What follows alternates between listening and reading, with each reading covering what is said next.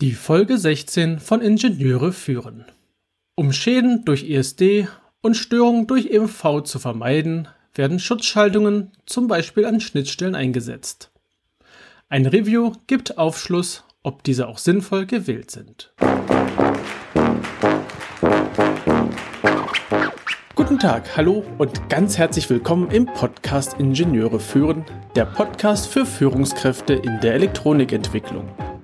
Es geht um Führung von Ingenieuren, Schnittstellen zu anderen Fachabteilungen, Qualitätssicherung im eigenen Bereich und weitere Themen direkt aus der Praxis.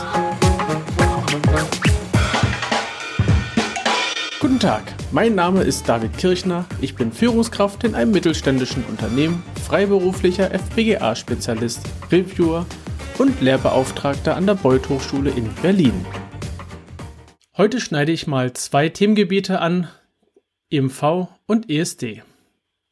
EMV, das ist die elektromagnetische Verträglichkeit, ESD, Electrostatic Discharge, Englisch für elektrostatische Entladungen.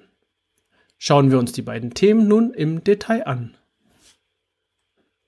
EMV, also die elektromagnetische Verträglichkeit oder die Frage, strahlt eine Schaltung oder strahlt sie nicht? Es gibt zwei Unterteilungen hier. Es gibt die Unterteilung in Einstrahlung und die Unterteilung in Abstrahlung. Es gibt normative Vorgaben sowohl zu Einstrahlungs- als auch Abstrahlungswerte. Hier kommt es auf die Norm drauf an und in der ich mich bewege. Es kann in der Bahnnorm Angaben geben, es kann in der Industrienorm, in der Consumernorm und so weiter verschiedene Werte geben, die einzuhalten sind. Ebenfalls gibt es noch verschiedene Arten der Ein- und Abstrahlung und es werden verschiedene Effekte unterschieden. Also unsere Hauptklassen sind erstmal die Einstrahlung und die Abstrahlung. Darunter wird dann unterteilt in gesendete und leitungsgeführte Effekte. Das heißt, wir können Einstrahlung sowohl über die Leitungen haben, äh, also leitungsgeführte Störer haben, als auch eingestrahlte Störer haben. Andersrum, unser Gerät kann über die angeschlossenen Kabel ähm, Werte, äh, Signale aussenden, die eventuell Normen verletzen können äh, genauso gut kann das Gerät aber auch vom Gehäuse aus Störungen ausstrahlen. Auch die Anschlussarten, also für die leitungsgeführten Störungen, die werden auch weiter unterschieden, sei es einerseits in die Stromversorgung, andererseits in Signale. So typische Frequenzen, damit man da ein Gefühl für hat, für leitungsgeführte Störungen sind 150 kHz bis 30 MHz bei der Abstrahlung bzw. 150 kHz bis 80 MHz bei der Einkopplung. Die Abstrahlung beginnt erst bei Frequenzen von 30 MHz und geht in den hohen Gigahertz-Bereich weiter. Hier entscheidet entsprechend die Norm, wie weit gemessen wird, sei es nur bis 1 GHz, bis 6 GHz oder bis noch höhere Frequenzen. Die Einstrahlung beginnt entsprechend bei 80 MHz und endet ebenfalls im Gigahertz-Bereich. In vielen EMV-Normen wird beschrieben, dass das Signal zur Einkopplung bzw. zur Einstrahlung amplitudenmoduliert wird. Dabei gibt es öfters die Werte 80% Amplitudenmodulation mit einem Kilohertz Audiofrequenz und jeweils eine Sekunde moduliert und eine Sekunde unmoduliert. Damit können im Prüfling diese Störungen leichter nachgewiesen werden. Beispiel, wir haben einen, ähm, ein, ein Gerät mit einem mit dem Audioverstärker drin, dann würden wir diese 1 Kilohertz Signale im Falle, dass das Gerät nicht gut ähm, gegen diese Einstrahlung geschützt ist, die 1 Kilohertz würden wir hören und zwar immer für eine Sekunde und anschließend ist wieder eine Sekunde Ruhe. Des Weiteren gibt es noch den Schutz vor elektrostatischen Entladungen. Je nach Geräteklasse bzw. nach Norm sind verschiedene Spannungen und verschiedene Entladungsarten relevant. Es werden im Allgemeinen drei Arten der Entladung unterschieden. Wir haben hier die Luftentladung, die direkte Kontaktentladung und die indirekte Kontaktentladung. Um da kurz darauf einzugehen, bei der Luftentladung nähern wir uns mit, dem, äh, mit der Prüfspitze langsam dem Prüfling. Es sollten hierbei zu keinem Überschlag kommen, außer natürlich, man kommt in die Nähe eines geerdeten Metallteils. Hier ist eine Entladung nicht zu vermeiden. Das ist aber auch völlig in Ordnung, denn diese Metallteile leiten ja genau solche Störungen ab. Bei der direkten Kontaktentladung wird die Prüfspitze auf den Prüfling aufgesetzt und die Entladung gestartet. gerne genommen, zum Beispiel bei irgendwelchen Displays oder Tasten, dass die Prüfspitze ähm, mitten auf dem Display aufgesetzt wird oder entsprechend an die Ecken vom Display aufgesetzt wird oder auf die Tasten aufgesetzt wird. Ähm, diese Punkte für die Entladung, da weiß das Prüflabor meistens am besten, wo geprüft werden soll. Die haben ihre Erfahrungen, wann Prüflinge dieser Art gerne aussteigen. Und dann haben wir noch die indirekte Kontaktentladung. Da macht man folgendes: Man stellt neben einen Prüfling horizontal oder vertikal eine Metallplatte, sogenannte Koppelplatte, und entlädt auf diese Koppelplatte und erzeugt so ein Feld, ein sehr starkes, kurzes Feld ähm, neben dem oder unter dem Prüfling. Wir haben verschiedene normative EMV und ESD-Anforderungen. Wie vieles im technischen Umfeld ist auch dieser Bereich gut normiert und wir haben hier eine Grundnorm, wie zum Beispiel die EN 610006, die für andere Normen als Grundlagen gilt. Hier wird unter anderem beschrieben, wie gemessen wird, also welche Antenne benutzt wird, in welchem Abstand ähm, gemessen oder eingestrahlt wird, wie hoch die Antenne ist, die Einstellung für den Messempfänger, wie Messbandbreite, Messart, Mittellung und so weiter. Das wird in dieser Grundnorm beschrieben und viele Normen verweisen einfach nur auf diese, auf diese Grundnorm und machen keine, an, keine eigenen Angaben in dem Sinne. Das heißt, viele Normen ähneln sich in den Angaben, also in der Messart und den Pegeln. Bereich, der Bereich ESD ist ebenfalls durch Normen abgedeckt. Hier bildet die Grundlage die EN 61000-4-2 ist, das ist nahezu für alle Produkte, die im Bereich Wohn- und Industriebereich eingesetzt werden. Verschiedene Industriezweige haben oftmals davon abweichende Normen, die die EN 61000 4-2 nur als Grundlage nehmen, zum Beispiel für den Messaufbau. Die Werte, mit denen getestet werden, können sich allerdings stark unterscheiden. Zum Beispiel die Entladungsarten, die Entladespannung oder die impulsformenden Widerstandskondensatorkombinationen werden durch die speziellen Normen dann entsprechend vorgegeben. Bei der Barnorm zum Beispiel hat man andere, als wenn man Messgeräte baut. Um so ein Gefühl zu geben, mit was für Spannungen wir hier bei diesen Entladungen äh, handeln, das sind ungefähr 30 Kilovolt oder bis zu 30 Kilovolt. Meistens beschränken wir uns auf Bereiche von 6 bis 8 Kilovolt. Damit dein Gerät durch die entsprechenden Compliance-Tests kommt, sollte oder ist es die starke Empfehlung, dass die MV-Schutzmaßnahmen geprüft werden.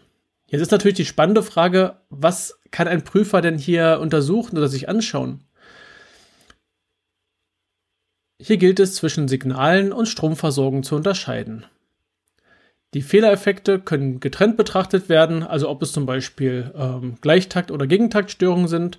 Die können getrennt voneinander dann äh, verringert werden. Zum Beispiel Gleichtaktstörungen äh, bekommt man durch stromkompensierte Drosseln verringert. Ähm, diese gibt es sowohl für Signalleitung als auch für Stromversorgung. Auch eine galvanische Trennung kann manchmal Abhilfe schaffen, es kann aber auch manchmal zu Problemen führen. Bei Gegentaktstörungen helfen Filterelemente wie Tiefpass, Hochpass, Bandpass oder ähnliches. Ähm, und man sollte Signale gegen die Störung abschirmen. Hat man also sehr empfindliche Leitungen in Kabeln, nimmt man geschirmte Kabel. Auf einer Leiterplatte könnte man das Signal innerhalb der Leiterplatte führen und durch Masseflächen abschirmen. In jedem Fall muss die Nutzfrequenz bekannt sein, damit entsprechend die Filterelemente auch auf die Wirksamkeit hin überprüft werden können. Reicht zum Beispiel schon ein Ferrit aus oder benötigt man eine Spule? Das sind Fragen, die ein Reviewer stellen muss und dann entsprechend gegenprüft. Manchmal reicht es vielleicht sogar auch, dass der Reviewer nachfragt beim Entwickler, hast du dir Gedanken gemacht zur Einstrahlung, Abstrahlung oder hast du schon mit den entsprechenden Stellen deiner Firma darüber gesprochen? Ähm, das gibt manchmal noch so einen Denkanstoß, wo dann der Entwickler sich noch einmal kurz zurückziehen kann und eventuell dann ein aktualisiertes Schaltbild überreicht. Nicht zu vergessen ist natürlich auch das Layout. Das entscheidet genauso stark, ob ein Gerät strahlt oder nicht.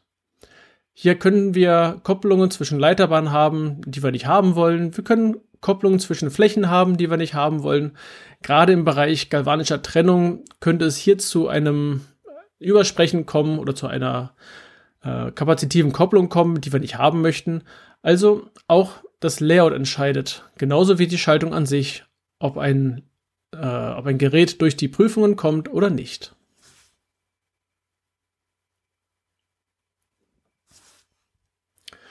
Und wenn man so beim Schutz ist, kann man auch gleich einen Schutz für Überspannung oder beziehungsweise einen Schutz vor Überspannungen ähm, kontrollieren. Das heißt, ein Reviewer muss sich mit den oben genannten Themen auseinandersetzen und die Schaltung zum Beispiel darauf kontrollieren, ob ein Interface entsprechend hohe Schaltungen aushalten kann. Für die Zwecke sind Schutzelemente wie Suppressordioden geeignet. Manchmal darf es aber auch ein Gasableiter sein. Manchmal reicht eventuell auch, um so hoch äh, so, so Signale wie Bursts oder ähnliches zu unterdrücken, reicht ein Kondensator aus. Haben wir Schnittstellen mit eher hohen Frequenzen, also hohen Betriebsfrequenzen, sind natürlich Bauteile einzusetzen, die möglichst geringe Kapazität haben. Also entsprechende ähm, Suppressordioden mit Kapazitäten unter, unter einem Picofarad oder unter einem halben Picofarad. Die gibt es zu kaufen, sind natürlich dann nicht ganz so leistungsfähig fähig wie die großen Brüder von den, ähm, von den Stromversorgungsnetzen zum Beispiel. Als Entwickler, ähm, aber auch der Reviewer an sich kann Teile der Schaltungen und auch Teile der EMV und ESD-Ereignisse simulieren. Das heißt, für die erste Abschätzung von analogen wie auch digitalen Eingängen kann eine Simulation durchgeführt werden, indem wir die Generatoren aus der Norm nachbauen, virtuell anschließen und dann so gesehen einen normgerechten Aufbau haben, um das Ganze dann einmal im Rechner zu, ähm, ja, zu, durchzutesten. Es kann nämlich sein, dass an der Stelle schon auffällt, ja, wenn ich jetzt hier ähm, die Schaltung so und so baue, dann wird der Burst, wird das Burst-Signal mein Signal zu stark beeinflussen. Dann kann man sich Filtermaßnahmen überlegen, die in der Simulation einbauen das Ganze noch bevor, teilweise auch bevor das Layout stattfindet.